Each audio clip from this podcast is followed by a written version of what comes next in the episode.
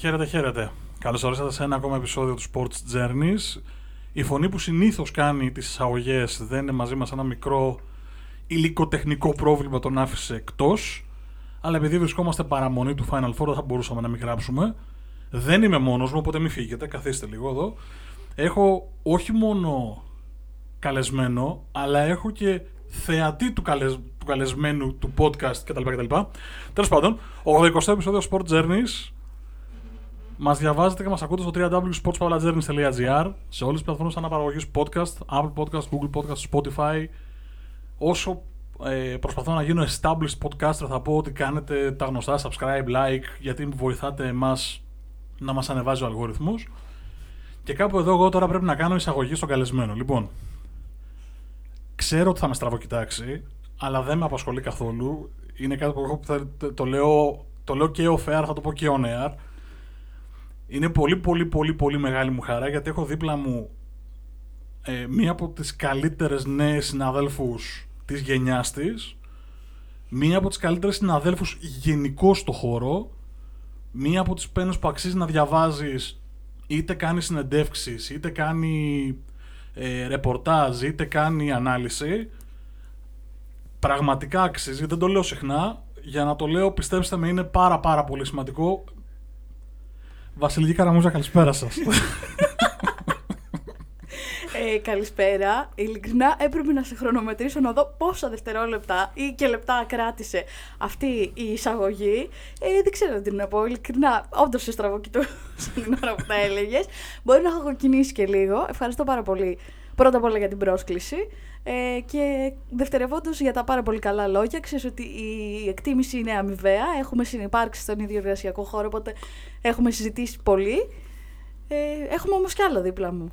Ναι. Αυτό ναι, θα τον αφήσει χωρίς εισαγωγή. Για να καταλάβετε, ο τρίτος παρέας, επειδή δεν έχουμε το Γιάννη και επειδή έχουμε τρία μικρόφωνα, αλλά γιατί να μην τα χρησιμοποιήσουμε, είναι ο κύριος Άγγελο Αναστασόπουλος. Πες μια καλησπέρα, βρε. Καλησπέρα, εγώ ως γκρουπ ήρθα. Ναι, χωρίς...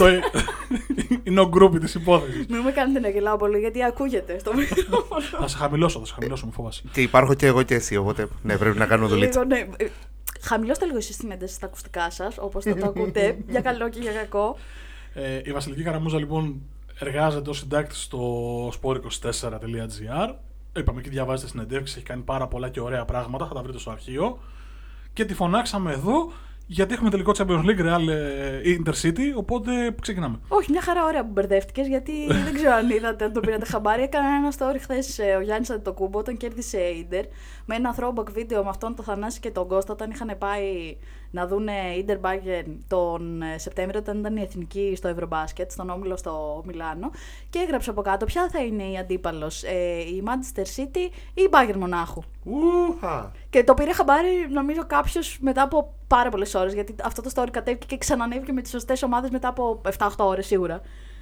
Για να καταλάβετε λοιπόν γιατί συνάδελφο μιλάμε, πήγα να της βάλω τρικλοποδιά και παγίδα και καλά θα μιλήσουμε για ποδόσφαιρο και μου το τρίπλαρε, μου το γύρισε, έκανε ραχαία, πήρε το διάδρομο και απλά κάρθω στα μούτρα μου. Ε, γιατί εγώ με το ποδόσφαιρο δεν έχουμε μεγάλη επαφή, οπότε εγώ θα λέω αυτό που ξέρω. Μπάσκετ, μπάσκετ, μέχρι εκεί. λοιπόν, Final Four Ευρωλίγκες, λοιπόν, για να κόψουμε την πλάκα. Ολυμπιακός, Μονακό, Μπαρτσελώνα και Ρεάλ. Θες να κάνουμε ένα πρώτο σχόλιο για τα play-off στο γρήγορο και μετά να πάμε να δούμε τα ζευγάρια; Ναι, λοιπόν, ε, έπεσα πολύ μέσα στις προβλέψεις που είχα κάνει. Περίμενα η Μπαρτσελόνα θα περάσει εύκολα. Έλεγα ότι θα πάρει ένα ματς η Ζαλγκίρις, αν και είχε τρυπήσει το, το ταβάνι της νομίζω φέτος. Οπότε μέχρι εκεί που έφτασε πρέπει να είναι more than happy.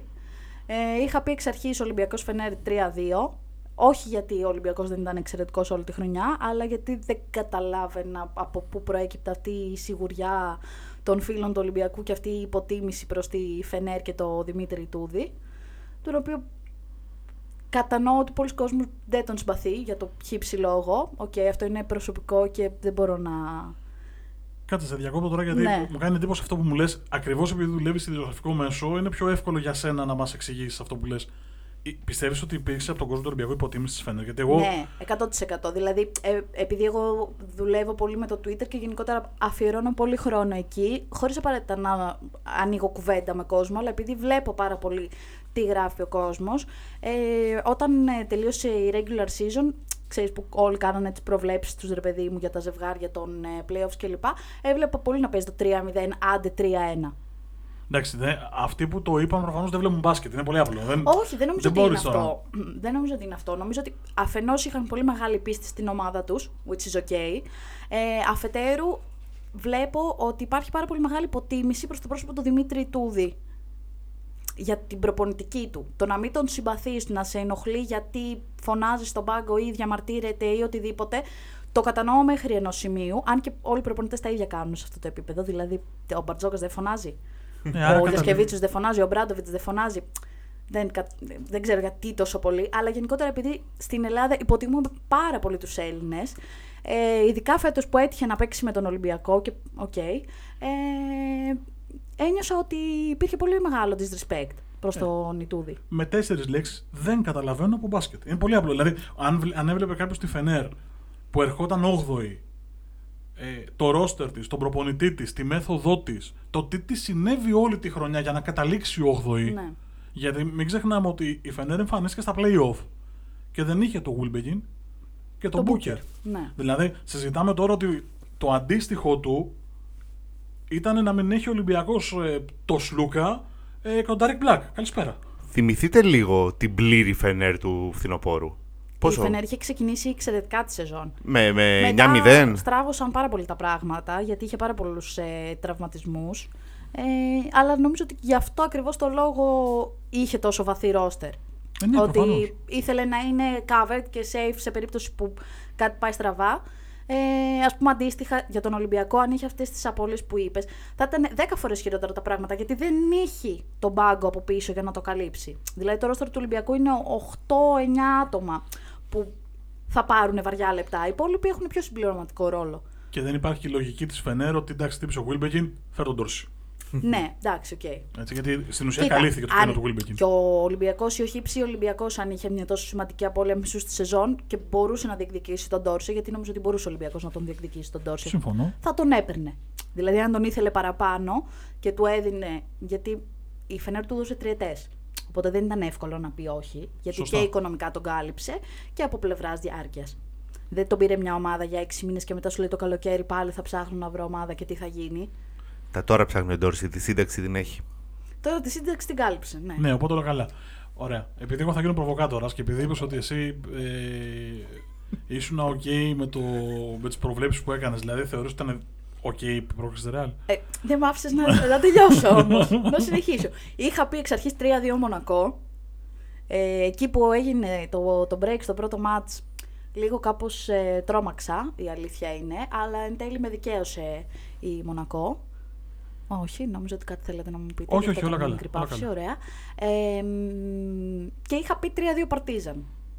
Όταν ξεκίνησε με το 2-0, λέω είμαστε πολύ καλά. Αλλά εκεί που πήγαινε να γίνει το, το δεύτερο, να πάρει τη δεύτερη νίκη, ε, άλλαξαν όλα. Ε, για μένα δεν μπορώ να σου πω ότι είναι δίκαιο που πέρασε η Real.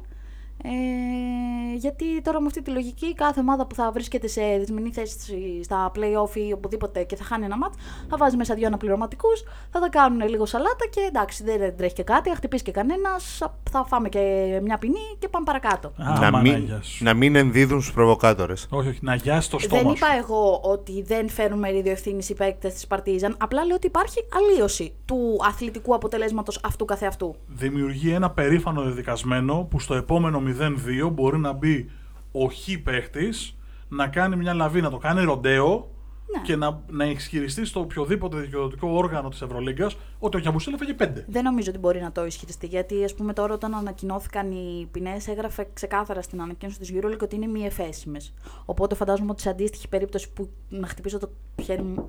Ναι, δεν. μπορεί να ξαναγίνει. Εξαιρετικό για podcast αυτό να ξέρει. Να χτυπάς ξυλοκουίδι. Πάρα πολύ ωραία. Μπράβο. ρε. Για συνέχισε. Έχω μεγάλη εμπειρία στα podcast γι' αυτό. Την επόμενη φορά με πιατίνια και, και ντράμ θα κάσει, ρε Βασιλική. Μπράβο. Ε, ναι, σε περίπτωση λοιπόν που πάλι γίνει κάτι που το, το αντεύχομαι εννοείται, ε, δεν νομίζω ότι θα μπορεί να πάει κάποιος και να πει ότι εκεί δώσατε τόσο τώρα γιατί δίνετε. Θα μπορεί να το κάνει σε επικοινωνιακό επίπεδο, αλλά δεν νομίζω ότι επί της ουσίας θα μπορεί να αλλάξει κάτι, γιατί αυτές οι ποινές θα είναι πάντα μία εφέσιμε. Το τρομακτικό είναι ότι η Παρτίζαν δεν πλήρωσε μόνο. Και με αυτό θα το κλείσουμε για να πάμε στα, Ναι. στα φρέσκα. Δεν πλήρωσε μόνο το τι έγινε στο δεύτερο μάτς. φτάνει και σε ένα τέταρτο μάτς όπου έχει γίνει αυτό το μακελιό που έχει γίνει literal μακελιό γιατί το χρησιμοποιούμε Ναι. και ως έκφραση Μμμ, ξέρεις μμμ, μμμ. ε, μεταφορικά στο Βελιγράδι και είναι, ένα, Διπλό.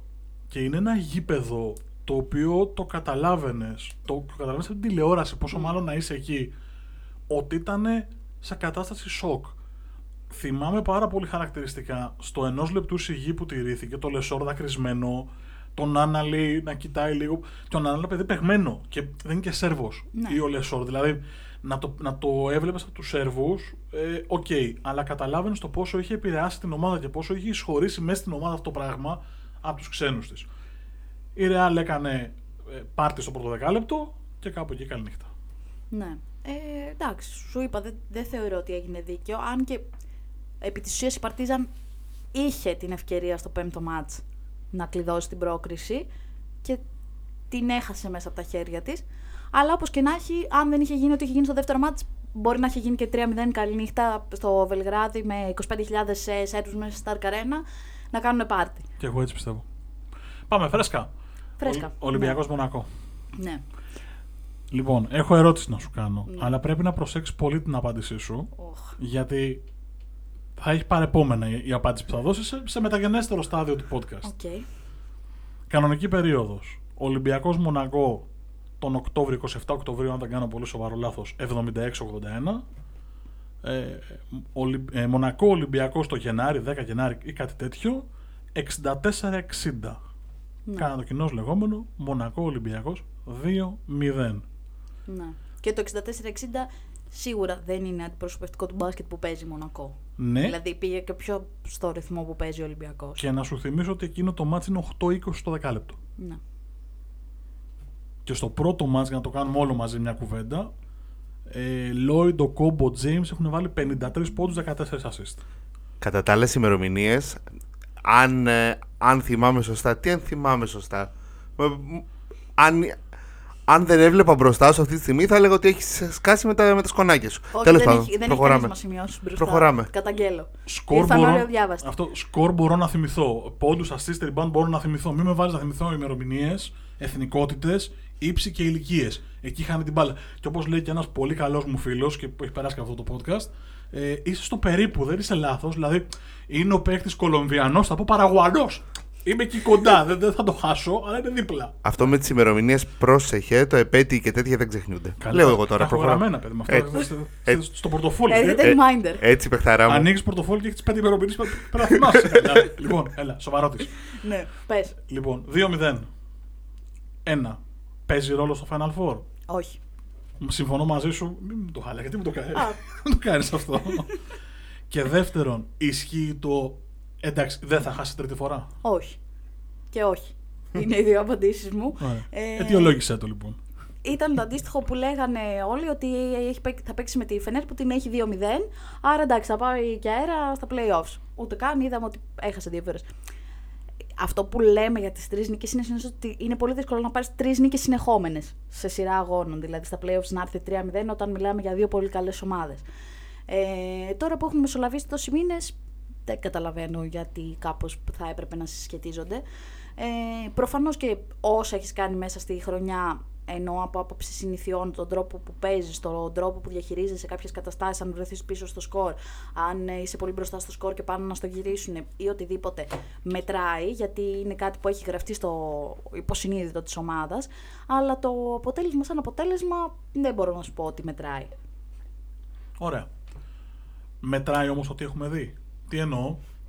Η Μονακό αυτό που πέτυχε στα δύο μάτς που κέρδισε τον Ολυμπιακό, καταρχάς να πούμε ότι ο Ολυμπιακός τους κέρδισε άπαντες στην Ευρωλίγκα τουλάχιστον μία φορά, πλην της Μονακό και του Αστέρα. Ναι. Ο Αστέρας δεν υπάρχει πλέον στην εξίσωση, η Μονακό υπάρχει. Η Μονακό θεωρώ ότι πήρε τον Ολυμπιακό δύο φορές μέσα έξω, όχι με τον ίδιο τρόπο, γιατί καμιά φορά μπερδευόμαστε, αλλά με έναν τρόπο που έχει ψήγματα τακτικής, τα οποία θεωρώ δεδομένα θα τα δούμε και στον ημιτελικό. Πήγα από σήμερα, αύριο ξέρεις, πήγα να το παίξω. Αλλά είδες ο έμπειρο podcaster. ναι. Άφησε, σου λέει στον ημιτελικό. Όποτε τα ακούσεις. Όποτε τα ακούσεις εσύ. λοιπόν, ε, η Μονακό καταφέρνει να κλείσει όλες τις γωνίες πάσα στο Ολυμπιακό, ειδικά τις διαγώνιε. Το είδαμε στην κανονική περίοδο πάρα πολύ.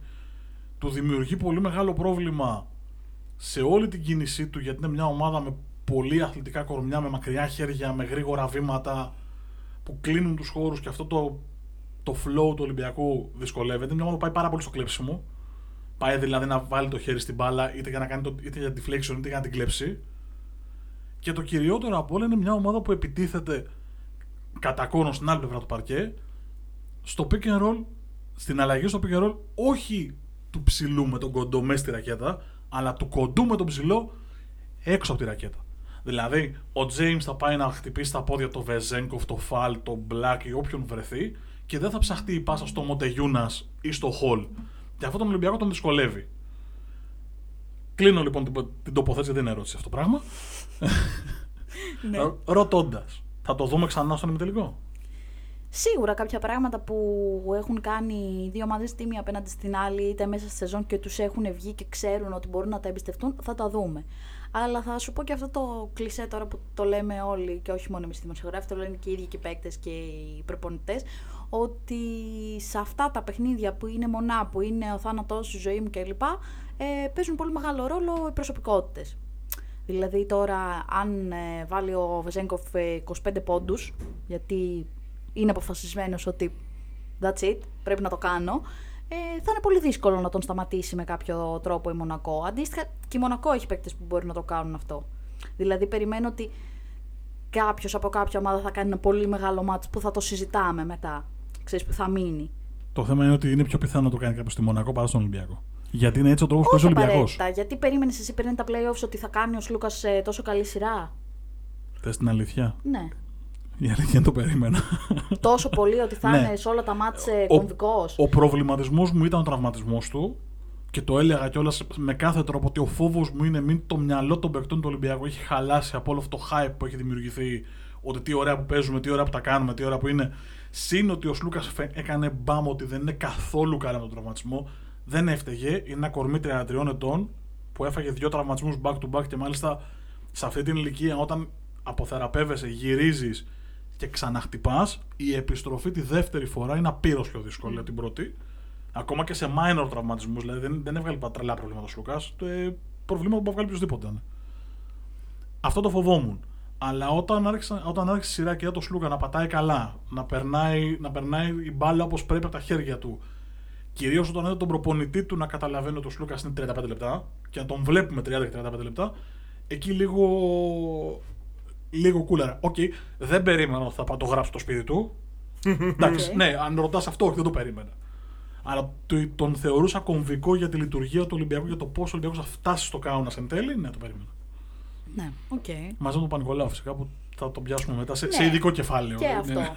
Δηλαδή, δεν ξέρεις ποιος θα τύχει να είναι στη μέρα του και να κάνει τη, τη διαφορά. Δεν μπορείς να το πεις με σιγουριά. Προφανώς κάποιοι παίκτες σου έρχονται πρώτα στο μυαλό, όπως ο Βεζένκοφ που είναι πρώτος σκόρερ της Euroleague και MVP, ή ο Mike James που ξέρεις ότι αν του μπουν τα ένα-δύο πρώτα σουτ μετά, άντε πιάστον. Ε, αλλά μπορεί να βγει κάποιος άλλος. Δηλαδή, περίμενες ότι θα βάλει ο Κάναν πέντε τρίποντα; Όχι είναι η αλήθεια. Κατάλαβες. Δεν ξέρεις ποιος θα είναι στη μέρα του. Ή αντίστοιχα πέρσι στα playoff που πήγε να το πάρει ο Γιακούμπα ο Αταρά μέσα στο σεφ. Πέμπτο μάτι θυμάσαι, τι έβαζε εκείνο το αυτό βράδυ; το... Ποιος μπορεί να το φανταζόταν αυτό; Κανένας. Τι έβαζε εκείνο το βράδυ; Ναι, όντως, έχεις δίκιο. Τέλος πάντων, ε, αυτό που θέλω να πω είναι ότι στα δικά μου τα μάτια, εάν φτάσουμε σε ένα σημείο του μία σου και μία μου, δηλαδή ο ένας star θα βάλει 30, ο άλλος θα βάλει 30, για μένα μόνο έχει προβάδισμα.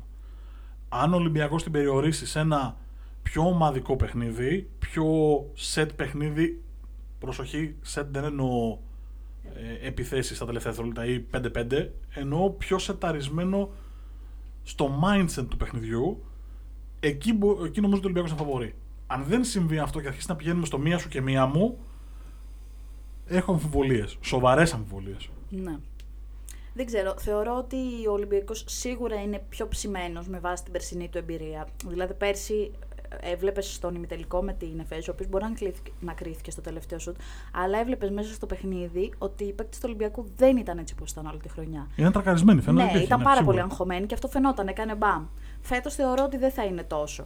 Αλλά ο Ολυμπιακός έχει την πίεση. Γιατί όλη τη χρονιά είναι το φαβόρι. Όλοι λένε τι καλό μπάσκετ που παίζει και τι καλό μπάσκετ που παίζει και είναι η καλύτερη ομάδα. Άρα πρέπει να το πάρει. Από την άλλη, η Μονακό ούτε έχει τον κόσμο από πίσω να την πιέζει και να λέει θέλουμε την κούπα, ούτε έχει και στο κάτω-κάτω κάτι να αποδείξει. Είναι δεύτερη χρονιά στη Euroleague. Πέρσι έφτασε μια ανάσα από το Final Four, φέτος βρέθηκε εκεί. Οπότε δεν θα της πει και κάποιος κάτι, αν δεν το πάρει. Εγώ πάντα λέω ότι σε αυτές τις περιπτώσεις, εμείς οι δημοσιογράφοι χρησιμοποιούμε μ, εν μέσω έως και σοφιστία τα επιχειρήματα κατά πώ μας βολεύει. Καλά, ναι, Τι εννοείται εννοώ; αυτό. Ε, Έχεις χρησιμοποιήσει ένα narrative πολύ λογικό, το οποίο σε πολύ μεγάλο βαθμό συμφωνώ. Εγώ μπορώ να σου απαντήσω λοιπόν ότι ο Ολυμπιακός έχοντας πλέον όλους τους παίχτες να έχουν πάει το δρόμο μία φορά, Ναι. είναι πιο περπατημένο, Συμφωνώ. είναι πιο έτοιμος και πνευματικά αλλά και σωματικά για να ζήσει αυτό το πράγμα που ετοιμάζεται να ζήσει. Και από την άλλη, η Μονακό έχει έναν παίκτη που έχει πάει σε Final Four. Το Mike James. Σε ένα Final Four Πολύ στα ξεκινήματα της καριέρας το του. 16 Και με την όταν Πασκόνια. είχε πολύ διαφορετικό ρόλο. Ναι. Δηλαδή τότε δεν ήταν ο ηγέτης της ομάδας. Καμία σχέση.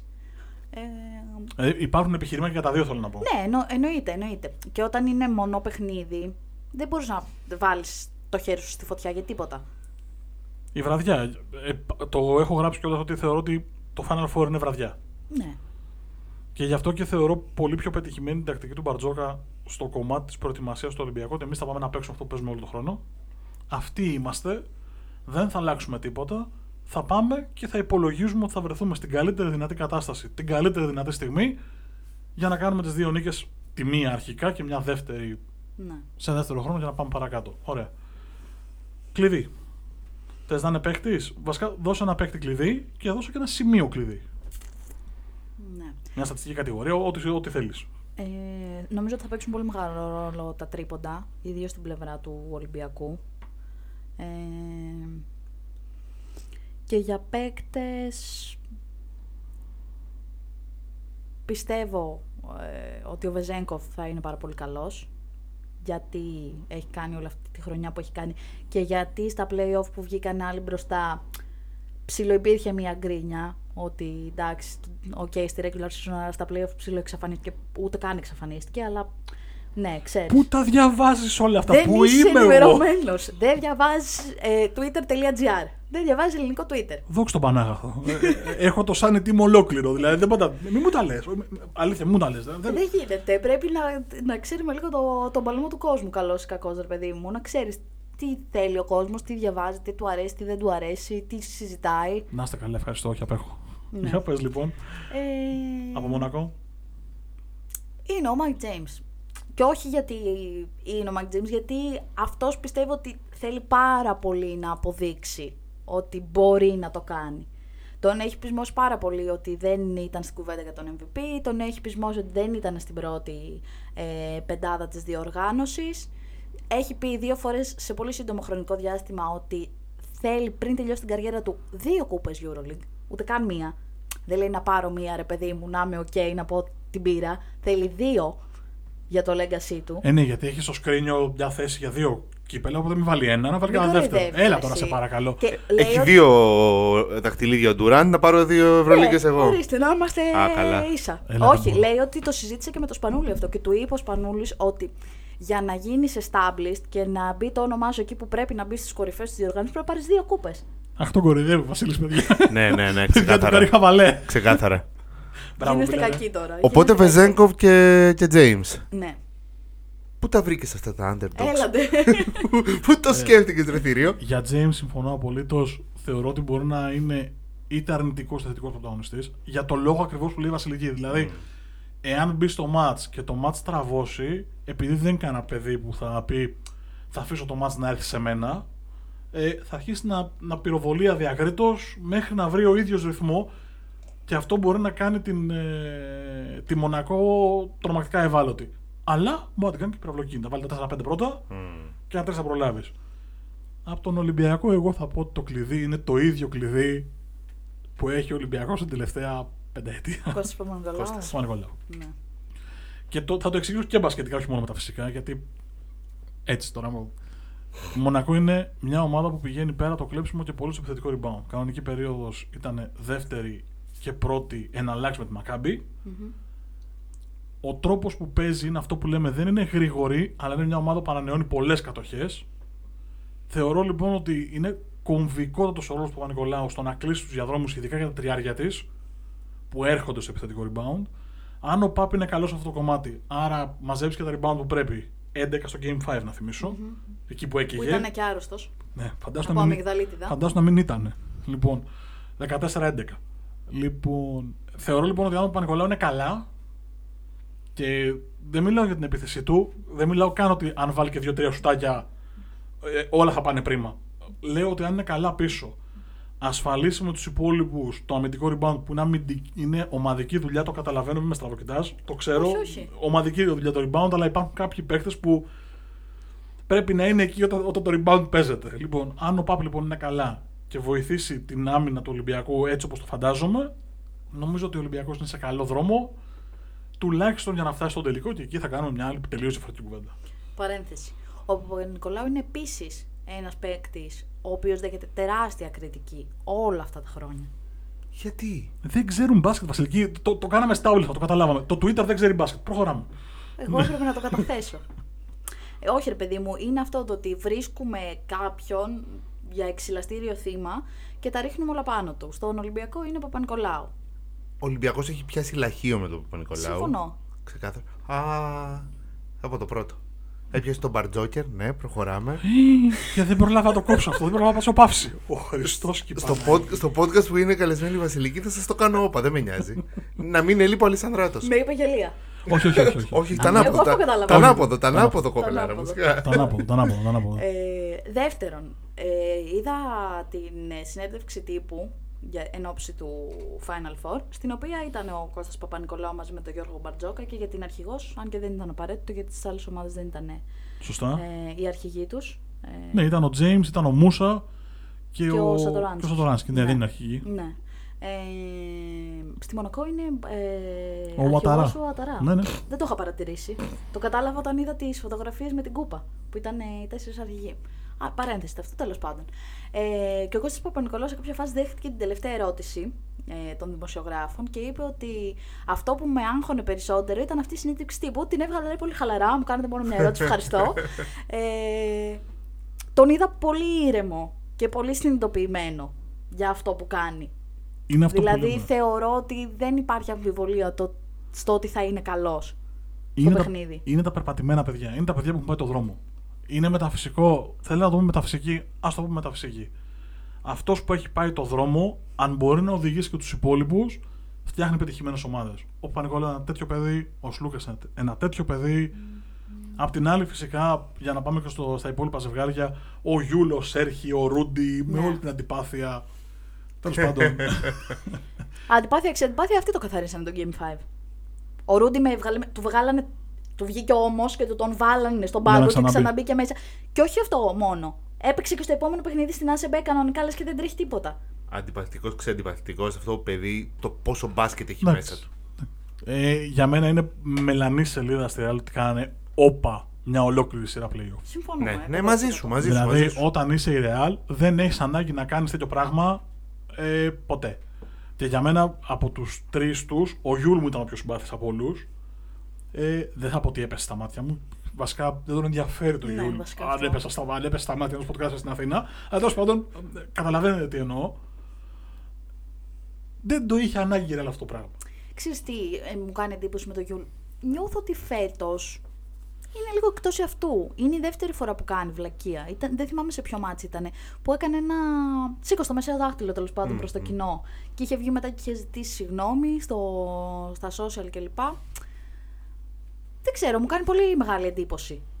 Εντάξει, είναι λογικό, είναι, είναι καταπονημένος οργανισμός, είναι ένα παιδί το οποίο ε, είναι στα 38, Α, δηλαδή είναι μεγάλο κοπέλα. Δεν, δεν, έχεις, τε- δεν έχεις την ίδια ανοχή και αντοχή στα νεύρα, στην πίεση, στη στεναχώρια. σα ίσα που επειδή έχεις τόσο μεγάλη εμπειρία κα- από κάποια στιγμή και μετά νομίζω ότι δεν σε αγγίζουν κάποια πράγματα. δηλαδή Ναι, πολύ πιθανό. δεν θα έπρεπε να σε αγγίζει ότι ένα γήπεδο, ένα χορό μπορεί να σε βρίζει.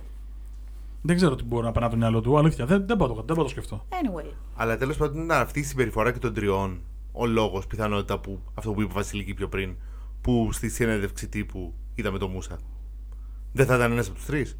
Ναι, τώρα εδώ που τα λέμε για να Πιστεύω- αποφύγουν τις ερωτήσεις. Ο, Ε. μ, ο, δεν, Γι' νομίζω αυτό. ότι θα, δεν νομίζω ότι θα τους ρωτούσε κάποιος κάτι τέτοιο. Είναι Καλά. λίγο δύσκολο. Εδώ τους ρωτάνε στα Ισπανικά τώρα. Σωστό, Πλάκα μου κάνεις. σωστό, Άσε με σωστό. τώρα να ανοίξω το στόμα μου. Ε, απλά βασικά νομίζω ότι οι περισσότεροι βαριούνται αυτού του τύπου τα events και προσπαθούν να τα αποφεύγουν. Και στέλνω το πιτσιρικά. Και στείλαμε το πιτσιρικά. Και στείλανε το Μούσα που οκ, Α. είναι πρωτάρης. Που να τονίσω ότι σε podcast της Kingbet στην αρχή της ε, χρονιάς. θυμάμαι αν είμα- το είχαμε κάνει Μαζί, μαζί, μαζί, ήμασταν. μαζί Το ήμασταν. θυμάμαι και θα, θα Ναι. στο ανέφερα. Είχα πει ότι ο Μούσα θα κάνει τρομερή χρονιά. Δεν περίμενα ότι θα κάνει αυτά που έκανε. Μμ. Δηλαδή η χρονιά που έχει κάνει είναι αδιανόητη, ασύλληπτη για πρωτάρι στη EuroLeague. Ειλικρινά, δεν δεν- δεν μπορούσα να το φανταστώ. Και σε ομάδα που έχει τόσο μεγάλο βάθος.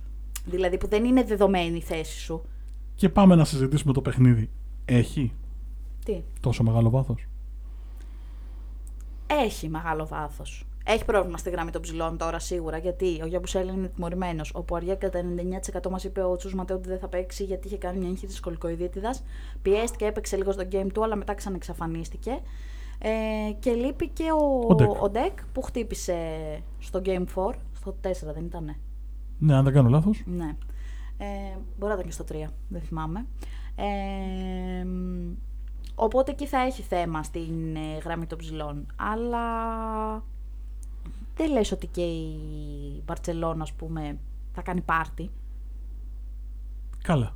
Εντάξει. Δηλαδή, οκ, ο Μίροτιτς είναι πάρα πολύ καλός. Φέτος είναι λίγο πιο μ, αθόρυβος, δηλαδή δεν έχει ακουστεί και τόσο το όνομά του γιατί έλειψε και ένα διάστημα που ήταν τραυματίας. Αλλά ο Βέσελι δεν έχει κάνει τίποτα συγκλονιστικό. Ο Σανλή δεν έχει κάνει τίποτα συγκλονιστικό. Ο Τόμπι και αυτός μία είναι, μία δεν είναι. Βασικά ο Τόμπι είναι πολύ επιρρεπής στα φάουλ. Πολλές φορές μπαίνει στο παιχνίδι στην αρχή, κάνει δύο-τρία μαζεμένα φάουλ και μετά δεν τον ξαναβλέπουμε. Ε, Είναι κομβικό για τη Real το ότι δεν έχει ούτε τον Ντεκ, ούτε τον Γιαμπουσέλε, ούτε τον Μπουαριέ. Ακριβώς επειδή απέναντι τον Μύρωτιτ. ναι, Δηλαδή αυτοί οι τρεις, οι δύο σίγουρα, θα παίζαν τον Μύρωτιτ. ναι. Το ότι δεν υπάρχουν αυτοί και το ότι αναγκαστικά εκεί κάτω θα πρέπει να πάει Πιθανότατα ή- το Χεζόνια. ο Χεζόνια ή ο Ρουντί. Ναι. Ο Ρούντι δεν νομίζω ότι θα αντέξει πολλή ώρα σε, σε αυτό το ρόλο. Πιστεύω ότι κατά βάση θα παίξει ο Χεζόνια και μπορεί να δούμε και τον ε, Ενδιαγέ. Ναι, μετά είναι ο Κορνέλι και αυτό που είπα σου. Δηλαδή, ε, ο Κορνέλι και ο Ράντολφ. Αν, αν φτάσουμε εκεί. Ε, τον Ράντολφ ε, το αποκλείω γιατί φαίνεται ότι δεν είναι καλά. Δηλαδή δεν τρέχει καν μέσα στον Τι αγωνιστικό χώρο. στενάχωρο που είναι αυτό, ρε. Ε, εσύ. Εντάξει, με τόσο που έχει περάσει είναι και λογικό. Δηλαδή, μόνο και μόνο που παρόλο που έχει περάσει δύο τόσο σοβαρούς τραυματισμούς, έχει ξαναγυρίσει και παίζει, από μόνο του είναι θαύμα. Ναι, χιαστό και με το που επιστρέφει παθαίνει αχίλλειο. Εντάξει, οκ, Ναι. είναι Ε, ο Κορνέλι δεν είναι κακός, αλλά δεν έχει το κορμί για να παίξει το Μίροτιτς. Δηλαδή είναι πολύ ελαφρύς. Και δεν έχει και την εμπειρία σε αυτό το επίπεδο. Εγώ έλεγα ότι η Μπαρσελόνα δεν μου άρεσε καθόλου μέχρι το Γενάρη-Φλεβάρι. Το έχουμε ξανασυζητήσει και κατηδίαν και, σε, και από αέρος και από κείμενα και από, τα έχουμε συζητήσει ένα κάρο φορές. Από το Φλεβάρι και μετά, σαν άστρεψε λίγο. Σαν να νιώθεις λίγο ότι άνοιξε λίγο τις παλάμες στο Σάρας και άφησε τα γκέμια λίγο να χαλαρώσουν. Όχι πολύ. Πάλι από μέσα προς τα έξω παίζουμε, να βρούμε την κατάλληλη γωνία πάσας, να βρούμε τον ελεύθερο παίκτη, να εκτελέσουμε. By the way, η Barcelona εκτελεί ένα νούμερο στο τρίποντο το οποίο αν το δεις λες έλα. Το ποσοστό της, Ναι. όχι ο αριθμός. Ναι. Εκτελεί λίγα τρίποντα αλλά με πολύ καλό ποσοστό.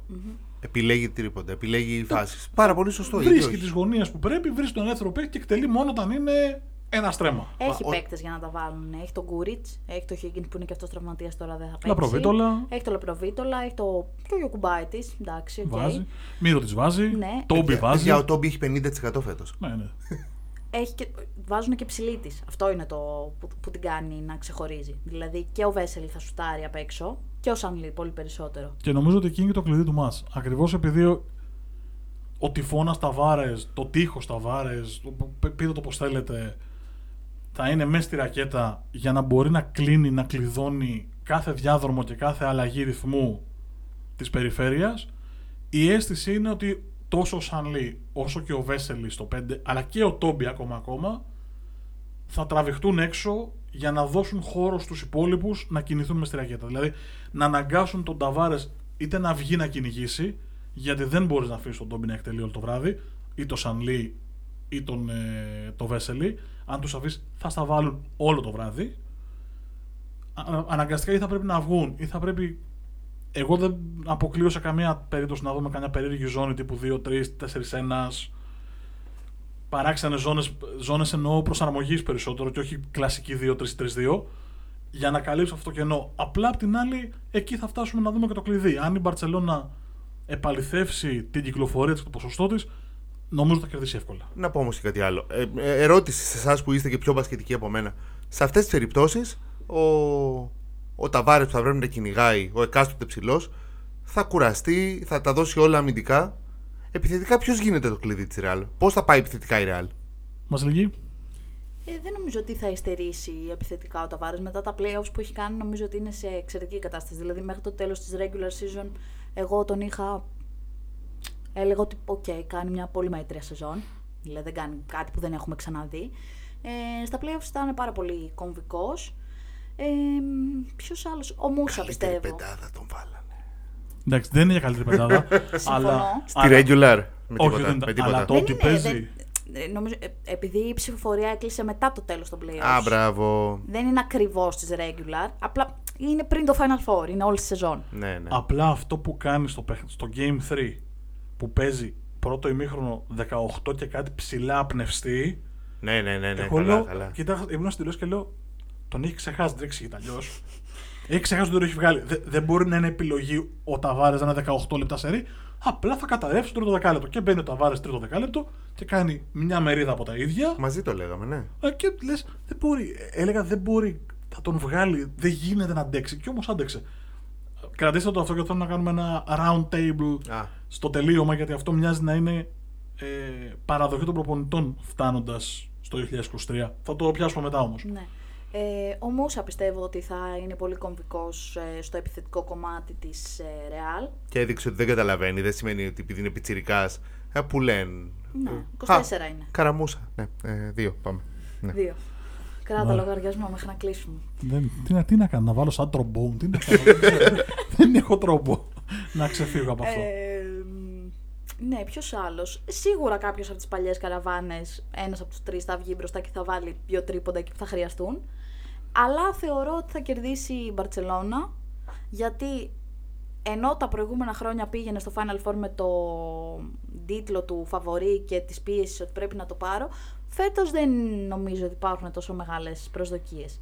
Είναι και ψηλοσίγουρο θα έλεγα ότι θα φύγει ο Σάρας, οπότε δεν έχει κάτι να κυνηγήσει για να πει ότι θα μείνω. Αν και υπάρχει, ε, σύμφωνα με δημοσιεύματα που είχαν βγει από την Ισπανία πριν λίγο καιρό, υπάρχει όρος στο συμβόλαιό του που λέει ότι αν πάρει την ε, EuroLeague φέτος μπορεί να ανανεώσει. Ε, νομίζω ότι η ρήτρα είναι ότι αν πάρει την Ευρωλίγκα ανανεώνει αυτόματα για ένα Όχι χρόνο. αυτόματα, πρέπει να το coach θέλει και ο option. ίδιος. Coach option. Ναι, είναι Μμ, coach μμ. option. Πρέπει να το θέλει και ο ίδιος. Αυτό θα διαβάσει κάποια στιγμή πριν από κάποιους μήνες. Ναι, αυτό είχε βγει από, από Ισπανία μεριά. Ε, μ, αλλά νομίζω ότι θα φύγει. Νομίζω ότι τον έχει κλείσει λίγο το, τον κύκλο του εκεί πέρα. Πού θα πάει με, με ρωτήσετε, δεν έχω ιδέα.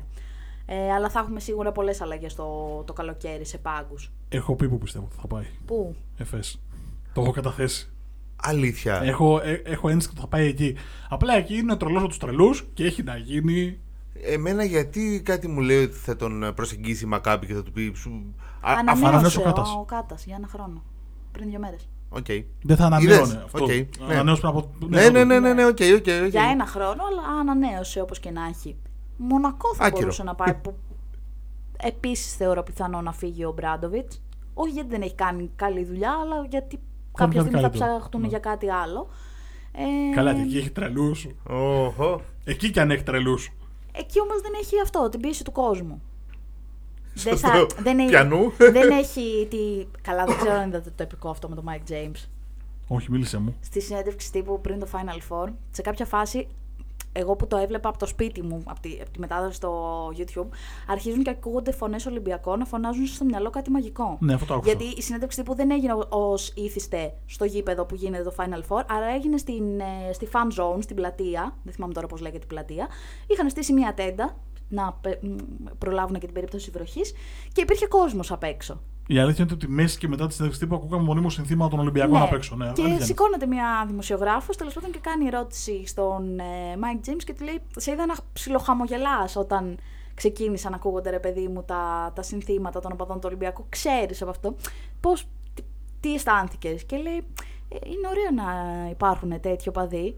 Και γέλαγε. Τύπου, εμείς δεν έχουμε κόσμο. Δηλαδή, παίζω για την ψυχή της μάνας μου. Περιμέναμε τα playoff για να, για να φωνάζουν οι οπαδοί της Μακάμπη. Μα τώρα, εντωμεταξύ, την ερώτηση την είδα και δεν κατάλαβα τι εννοούσε. Φαντάστηκα ότι πρέπει να, τον, να ακούσει κάποιο υβριστικό από πίσω που είχε το όνομά του Όχι, και τον όχι. ρωτήσανε. Και λέω γιατί τον ρωτάει, αφού τόση ώρα. Δηλαδή, επειδή άκουγα στο background και εγώ το- τον κόσμο, δεν κατάλαβα γιατί τον ρωτάει. Ναι, όχι Τίποτα. αυτό. Α, για τον κόσμο της Μονακό πήγαινε. Ναι, και έχει σκάσει στα γέλια δίπλα ο Γιασκεβίτσιου. Γιατί προφανώς και ξέρει πώς είναι να παίζεις με κόσμο και έχουν περάσει αμφότεροι από την Ελλάδα.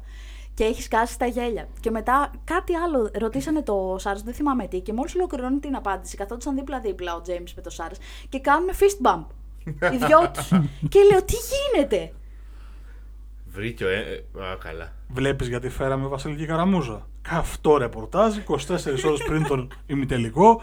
Έχει μεταγραφικά, αναλύσεις. Όλα εδώ θα τα δεις. Το Twitter με πόδια, αγόρι μου. Τι λέμε τώρα; Τώρα του είπε περιστέρα, δεν ξέρω. Σπουργίτη, δεν, ξέρω δεν ξέρω πού μπορεί να καταλήξει. Τρεντάρι σήμερα. Ε, ερώτηση. Γνώσεω. Δεν στα τη γνώσεω. Πώς λέγεται το, το πουλί που είναι το σήμα του Twitter, έχει όνομα; Α, Δεν έχω ιδέα. Tweety. Όχι. Γύλος, ξέρω εγώ. Όχι. Μπέρντι; Όχι. Άντε, δώσ' το. Λέγεται Λάρι από το Λάρι Μπέρντ. Ω, είναι πολύ καλό. Ω Χριστέ μου, Αλήθεια. χειρότερο Είναι από πάρα στο πολύ πάγκο ήταν καλό. αυτό. Δε, δεν είναι αστείο. Είναι Το καταπληκτικό. είχα κάποια στιγμή έγραφα κάτι για το Λάρι Μπέρντ και το είχα βρει στη Wikipedia. Είναι άψογο. Δεν θέλω να ξέρω περισσότερα. Ούτε εγώ ξέρω περισσότερο αυτό μέχρι εκεί. Ωραία, λοιπόν. Ε, Μπαρσελόνα συμφωνεί με το τραπέζι; Ναι. Yep. Εγώ λέω ότι σχετικώς εύκολα. Μ, Ναι, δεν ξέρω, αλλά δεν θα είναι. Δεν πιστεύω ότι θα κρυθεί στο τελευταίο σουτ. Συμφωνούμε. Ολυμπιακός Μονακό. Εδώ αρχίσαν τα δύσκολα τώρα. Εδώ να πω ότι η κυρία Καραμούζα στο ξεκίνημα της χρονιάς έχει πετάξει ένα μαγικό. Εγώ πιστεύω ότι μπορεί να το πάρει Μονακό έτσι αθλητική που είναι. και την κοιτάγαμε στο γραφείο Τι λέει αυτή η φάση; Ναι. για να καταλάβετε το πόσο έπεσα μέσα εγώ με τη Μονακό. Είχα πει ότι δεν ξέρω αν θα μπει playoffs. Έγκριτος εδώ, εδώ, σημειολόγος του μπάσκετ. Εγώ την είχα ένατη. Εντάξει, στις προβλέψεις πάντα μπορεί να πέσει. Έξω, ειδικά όταν τις κάνεις τόσο νωρίς τη σεζόν που δεν έχεις δει πώς είναι οι ομάδες. Ρε παιδί μου, μπορείς να ξέρεις τι θα γίνει μετά από 8 μήνες. Γιατί παίζουν και τραυματισμοί, χίλια δύο πράγματα, οκ. Αλλά για κάποιο λόγο πίστευα ότι η Μονακό θα πάει καλά φέτος. Ωραία, πήγε Τώρα που καλά. έπεσε με τον Ολυμπιακό, βέβαια, εκεί χωλαίνει λίγο η θεωρία μου. Δηλαδή, πιστεύω ότι θα περάσει ο Ολυμπιακός. Δεν ξέρω αν θα είναι πολύ εύκολο, αλλά πιστεύω ότι θα περάσει. Θα έχουμε δράμα λες, ε, αλλά Ολυμπιακός. Ναι, Δράμα, αλλά Ολυμπιακός. Το ακούω. του αρέσουν νομίζω τα δράματα του Ολυμπιακού. Του πάνε. Του πάνε είναι η αλήθεια. Τώρα για του οπαδού του δεν ξέρω. Ναι. Άξιο να πέφτουν ποτέ, ποτέ καναπέδε. Αλλά τέλος πάντων αυτό είναι μια άλλη ιστορία. Γι' αυτό το αγαπάμε αυτό το σπορ. Ναι. Γιατί μας προσφέρει συγκινήσεις. Άγγελε. Ξύλο θα έχει. Δεν ξύλο θα έχει. Ξύλο θα έχει πολύ. Κορμιά θα πέσουν. Αλλά. Α, και εκεί κρυμμένο λογοπαίγνιο το οποίο ε, ε, δεν το κατάλαβα καν. Ο Φαλ και ο Φαλ, τα δύο Φολ. Ναι, προχωράμε. Ο Πέφτουν Φαλ και κορμιά. ο Χολ, όχι δεν είναι. Ναι, Α, έχει ναι, στη σωστά. Βιλερμπάνη. Ναι, ναι, ναι, ο Φαλ και. Ω, Ναι, καλά. Ε, είδες με... Εγώ απλά είδα φως και μπήκα ξανά στο στούντιο. το είδατε αυτό.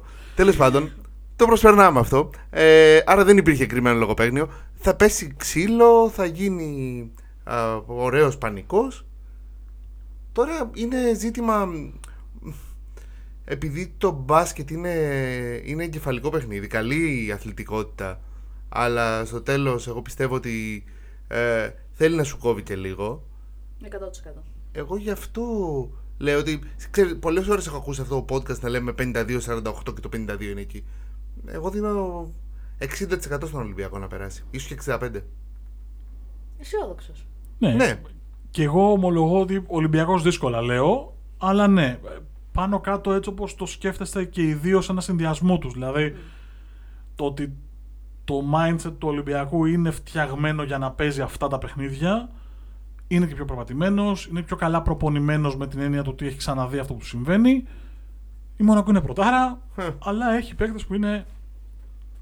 Δηλαδή το Lloyd, το Κόμπο, James. James είναι, είναι δύσκολο να αντιμετωπιστεί και επειδή έχουμε αυτό υποτιμούμε και λίγο το ε, διαλό Hall ε, John Brown δηλαδή Όχι, σίγουρα δεν Ε, πρέπει να το υποτιμήσουμε. ελαττήρια και στα σίγουρα πόδια. δεν θα το υποτιμήσει ο Ολυμπιακός. Αυτό είναι το, το μόνο δεδομένο.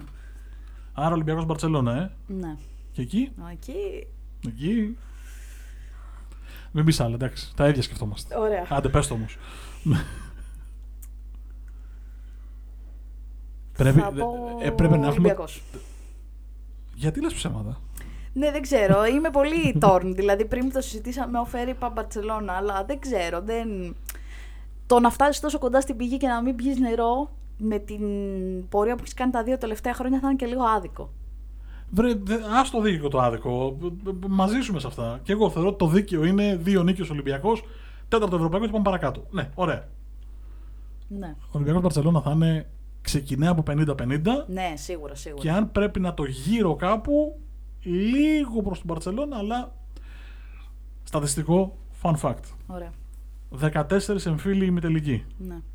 Α, τα λέγαμε και πέρσι αυτά, γιατί πάλι είχε Πάλι Μπαρσελόνα. είχε, αλλά πρόσεχα να δεις τι, τι σημειολογία έχει φέτος.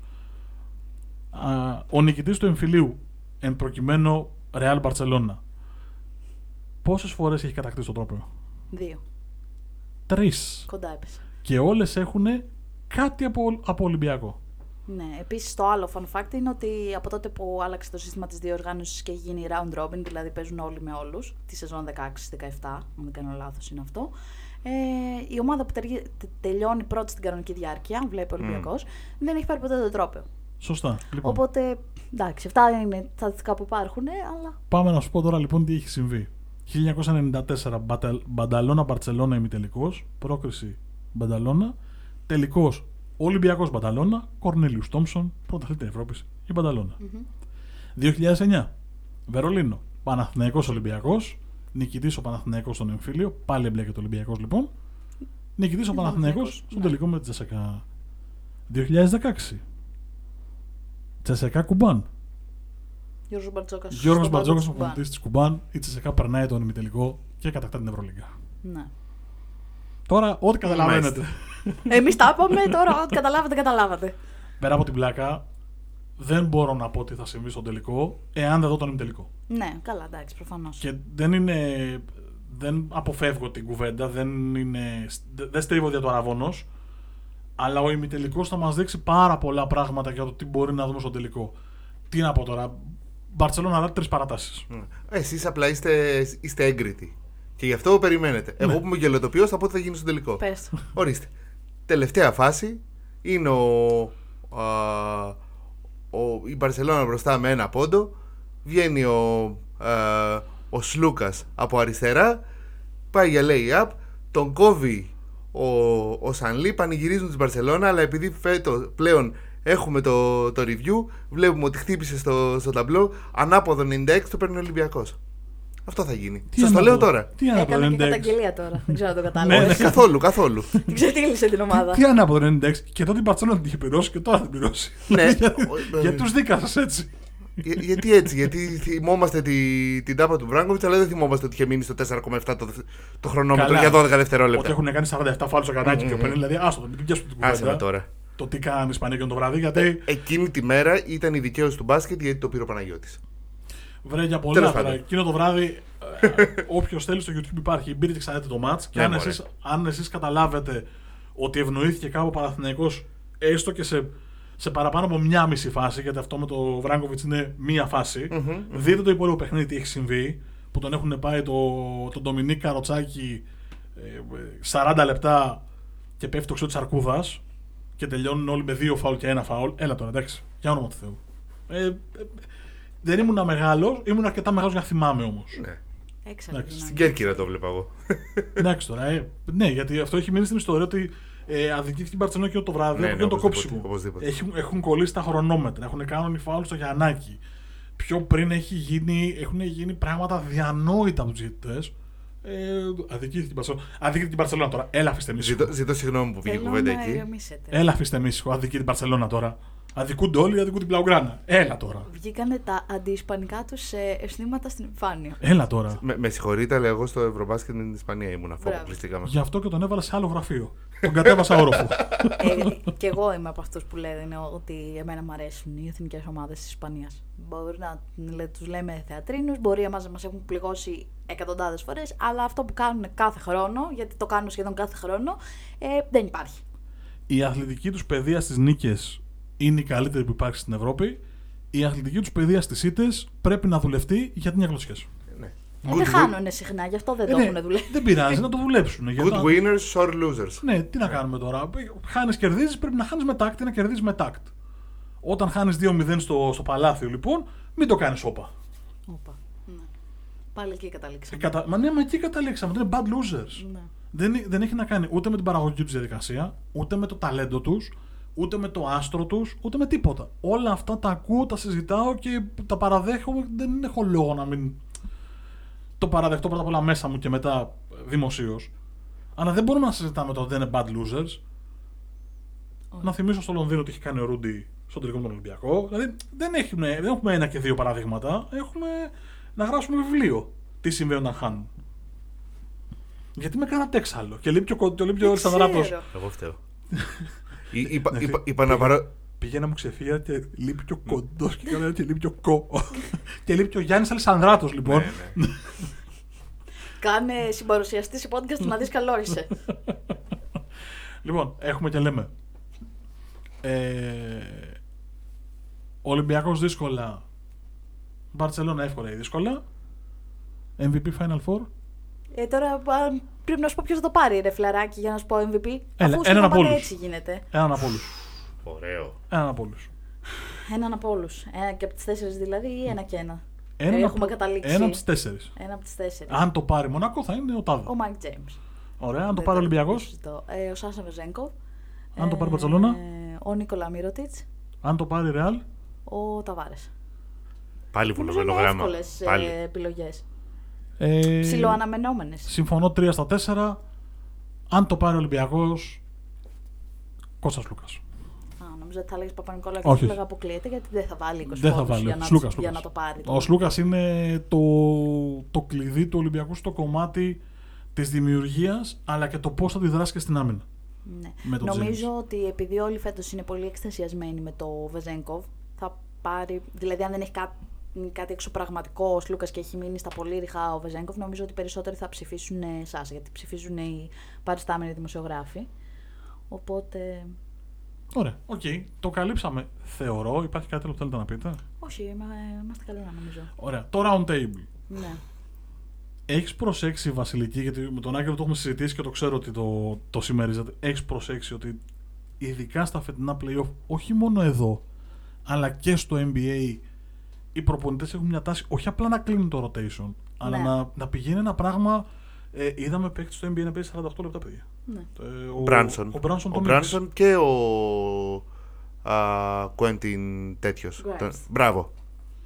Ο, τον Knicks, ποιο- ναι, τον Knicks Οι δυο τους. οι δυο Ναι. 48 λεπτά, παιδιά, απίστευτο. Όπως εδώ στη σειρά του Ολυμπιακού με τη Ο Hayes. Φενέρ, ο Hayes ε, ε, από τα 200 λεπτά έπαιξε τα 190 φάση. Άραγε λοιπόν είναι τακτική των προπονητών που αλλάζει το πώς βλέπουν το μπάσκετ, ή μήπως πλέον οι αθλητές είναι σε ένα επίπεδο που το βγάζω το 40 λεπτό σε αυτό το ρυθμό. Ή κάτι ταυτόχρονο. Γιατί και το ένα, το ένα δεν αναιρεί το άλλο. Δηλαδή Ναι. πρέπει να αντέχει και ο αθλητής για να τον βάλει 40 λεπτά. Ε, δεν νομίζω ότι είναι αυτό κάτι καινούριο. Εννοώ ότι στο παρελθόν αυτό συνέβαινε κατά κόρον να παίζουν ε, οι αθλητές 40 λεπτά. Το 80 και το 90. ναι, Βασιλική. αυτό εννοώ. Ε, στο Άλλο παρελθόν. μπάσκετ, άλλο Στο- άθλημα. Ναι, ναι. Εννοώ ότι δεν είναι όμως κάτι που δεν έχουμε ξαναδεί ποτέ. Νομίζω ότι απλά είναι μια επιστροφή. Όπως γίνεται, με, είχαμε τους αθλητικούς ψηλούς και τώρα ξαναγυρίσαμε στο δεινόσαυροι και δύο δεινόσαυροι μαζί. Βλέπε ρεάλ που μπαίνει με Πουαριά και Ταβάρε, ξέρω εγώ, στα μάτς ή κάτι τέτοιο. Και τρακάρουν οι ουρές στην ώρα που στρίβουν. ναι. δεν το, δεν- αυτό δεν το δες να έρχεται. Χαρίζω λίγο χρόνο στη Βασιλική να, επα, να, να επανέλθει μετά από αυτό που έζησε. το 11 και το 4. Τους τρολέδες τους χτυπάνε. λέει, εντάξει. Λοιπόν, ναι, ρε παιδί μου, σε ένα, σε ένα πολύ, πολύ, πολύ διαφορετικό μπάσκετ. Στο μπάσκετ των 30 δευτερολέπτων, Ναι. στο μπάσκετ με, πολ- με τις 40 κατοχές και όχι τις 70, στο μπάσκετ που η αθλητικότητα δεν ήταν το μείζον, αλλά το, το, το έλασον, ας πούμε. Στο τωρινό μπάσκετ που όλα κινούνται πιο γρήγορα, πιο δυνατά, πιο αθλητικά. Δεν μου κάνει εντύπωση Κοίτα, το νομίζω ότι γυρίζουμε εκεί. στα κρίσιμα παιχνίδια πάνω κάτω πάντα το βλέπουμε αυτό ότι οι προπονητές κλείνουν το, το rotation γιατί θέλουν τους παίκτες που θεωρούν ότι είναι πιο ικανοί και πιο έτοιμοι για να ανταπεξέλθουν. Σε διακόπτω, αλλά βλέπαμε 34, 35, Ναι. βαριά 36. Τώρα βλέπουμε τα βάρε που είναι και 2-20 κορμί. Δεν είναι guard που μπορεί και λίγο να το κλέψεις. 38 και 25. Βλέπουμε NBA 48 λεπτά. Βλέπουμε Hayes Davis να κυνηγάει το Βεζέγκοφ. Πιστεύω, ότι δεν το, πιστεύω ότι από συνήθεια μπορεί να τον κυνήγησε μετά στο αυτοκίνητο, στο πάρκινγκ. δηλαδή διαφωνώ. να τον πήγε μέχρι το αυτοκίνητο. Εγώ διαφωνώ ότι είναι επιστροφή πάντως. Νομίζω ότι είναι. ε, ότι όλο είναι υπολογισμένο, ότι όλο είναι ε, μ- μαθηματικά και γι' αυτό Σίγουρα. γίνεται Δεν είναι διαχείριση τυχαίο. στη διάρκεια της σεζόν. Βλέπουμε ότι ας πούμε στο NBA 36 λεπτό στη διάρκεια της, κα- ε, της regular season παίζουν ελάχιστοι. Στην Ευρωλίγκα πάνω από 34 παίζουν ελάχιστοι. Ναι. Γιατί; Ω, Γιατί καλά, στα- πάρα πολλά λες 34, πάνω ναι, ναι, από ναι. 28 παίζουν. Σου λέω, στη... ακριβώς, 31 είναι το, το, ας Ναι. πούμε, το maximum. Αλλά στα play-off πά- πάνε και τους, ε, και τους εξαντλούν. Όλο όμως είναι ζήτημα διαχείρισης. Όχι, προς Θεού, προσέξτε, όταν λέω επιστροφή, δεν εννοώ την επιστροφή με την έννοια του φτιάχνω το roster με 6 παίχτε, θα παίζουν οι 5 και θα έχω και έναν. Δεν εννοώ καθόλου αυτό. Εννοώ αν πραγματικά υπάρχει μια επιστροφή των προπονητών στο αφού αυτός μου κάνει τη δουλειά μου θα παίξει 40 λεπτά και φυσικά έχω υπολογίσει ότι στο συγκεκριμένο μάτς θα παίξει 40 λεπτά και μπορεί να παίξει 40 λεπτά. Εννοώ ότι οι προπονητές μέχρι πριν από 2-3 χρόνια υπήρχε στο κεφάλι τους ότι δεν θέλω να βάλω τον παίκτη 40 λεπτά γιατί θα σκάσει. Άρα λοιπόν ότι παίρνουν πλέον έχουν αντιληφθεί ή έχουν ανακαλύψει, δεν μπορώ να ξέρω τι από τα δύο είναι, ότι εν τέλει κερδίζουν περισσότερα με το να είναι κάποιος 40 λεπτά στο παρκέ από το να είναι 30 και να παίζει 10 κάποιος άλλος. Καταλαβαίνετε τι εννοώ. δεν ξέρω. Αυτές Ναι, οι ναι. αλλαγές συνήθως δοκιμάζονται στο NCAA και το είδαμε αυτό να αλλάζει πριν από 6-7 χρόνια. Ε, 6-7 χρόνια αργότερα τώρα το βλέπουμε και στο, και στο επαγγελματικό μπάσκετ. Οπότε ναι, δεν έχει άδικο σε αυτό. Αυτό με το, NCAA, με το NCAA δεν μπορώ να το επιβεβαιώσω, είναι ειδικό ο Δεν, το, Οκ. δεν, δεν το είδα να έρχεται, να Είναι- ξέρεις. είναι Ναι, το μόνο ούτε που εγώ. ξέρω, οπότε Ναι, είναι το ειδικός, πετάω. οπότε για να το λέει έτσι θα έγινε πριν 6-7 χρόνια. Δεν θα το το- ξέρει καλύτερα. Δεν το είδα να έρχεται καν Σίγουρα. αυτό. Ε, αλλά νομίζω ότι όσο προχωράει η επιστήμη και όσο πιο σημαντικοί γίνονται οι γιατροί και οι trainers και πέραν του προπονητή που θα κάνει το τακτικό κομμάτι ε, όσο πιο πολύ μεγαλώνουν τα επιτελεία των ομάδων και έχουν περισσότερους γιατρούς και φυσιοθεραπευτές και ανθρώπους που ξέρουν από φύσιο και οτιδήποτε που τους δίνουν συμβουλές και κατευθύνσεις. Δηλαδή δεν είναι τυχαίο ότι ο Γιάννης Αντιτοκούμπο ήρθε στην Εθνική με πέντε άτομα και έξι μαζί του. Ότι έφερε το δικό του προπονητή, ότι έφερε τη δική του φυσιοθεραπεύτρια. Γιατί ξέρουν το σώμα του σπιθαμή προς σπιθαμή. Ξέρουν στην παραμικρή κίνηση που θα κάνει ότι εδώ κάτι δεν πάει καλά. Αυτό δεν θα μπορούσε να το ξέρει κάποιος άλλος. Όσο καλός και αν είναι στη δουλειά του. Ναι, οκ. δεν, απλά συμφωνούμε ότι τελικά υπάρχει αυτό πλέον. Έτσι. Ναι, δηλαδή υπάρχει. είναι υπαρκτό, δεν ήταν ε, συγκυρία. Το βλέπουμε και έρχεται. Και μένει να φανεί και πώς θα εξελιχθεί εν τέλει. Το Twitter τι πιστεύει γι' αυτό; Ε, δεν ε, έχει συζητηθεί. Μπορεί να το θέσει το ερώτημα ο κύριος Γιατί- Μάρκος. Να κάνω εγώ ένα retweet, να, να αρχίσουν από κάτω βροχή τα σχόλια. Να δούμε τι λέει και ο Γιατί η κόσμος. αλήθεια είναι ότι εντάξει, αυτό είναι κάτι το οποίο το ξέρουν μόνο οι προπονητές και το Twitter που είναι σαφώς ο μεγαλύτερος ειδικός. Τώρα έχετε βγάλει πολύ άσχημο δυσάρισμα. Όχι, στο όχι κοινό. καθόλου. Δεν ασχολούμαι, δεν το ξέρω, δεν με απασχολεί. Πώς λέγαμε παλιά στη φιλοσοφία, στην αναλυτική φιλοσοφία, ότι. β- ο- Άρχισε. ε, ε, Όταν λέ- λέγαμε στην αναλυτική φιλοσοφία. στο πανεπιστήμιο, εμείς οι παλιοί. Α. Στην Ακαδημία του Πλάτωνα. Ε, συγγνώμη. Στην πολιτεία, στην Στην πολιτεία. πολιτεία. Είπα να μην το χρησιμοποιήσω. Αυτό το κατάλαβα. λοιπόν, ε, πώς λέγαμε λοιπόν. No στη- πολιτικά, παιδιά. No πολιτικά. Είμαστε και σε λέγα- προεκλογική περίοδο. Έτσι, πώς λέγαμε στη φιλοσοφία λοιπόν ότι ε, υπάρχει ό,τι βλέπεις; Ε, αυτό το Twitter που δεν το βλέπω, ε, για μένα δεν υπάρχει. Μια χαρά. Οκ. Περνάω υπέροχα. Σωστό. Ωραία. Έχεις να θέσεις κι άλλα ερώτημα. Όχι, όχι, στο εντάξει, interview? καλύφθηκα, Α, ευχαριστώ. ωραία. Αυτό το μεταξύ είναι όντως από την πολιτεία του Πλάτωνα. Με, τη, με τον κόσμο των σκιών. Τέλος πάντων, προχωράμε. Δε. Θα με κάνουν να θυμηθώ τα μαθητικά μου χρόνια που έκανα αρχαία στο Λύκειο.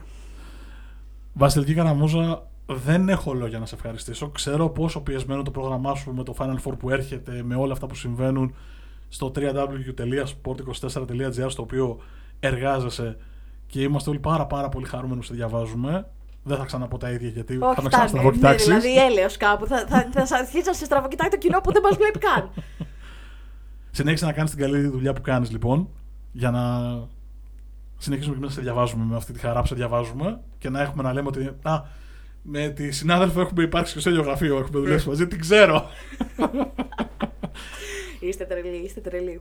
Στα ποδαράκια μου τη μεγάλωσα. Ε, αυτό ακούστηκε κάπως. Ε. Ε, να κοπείς το μοντάζ, παρακαλώ. Άγγελε Αναστασόπουλε, Εγώ συγγνώμη θα πω, δεν από τίποτα άλλο.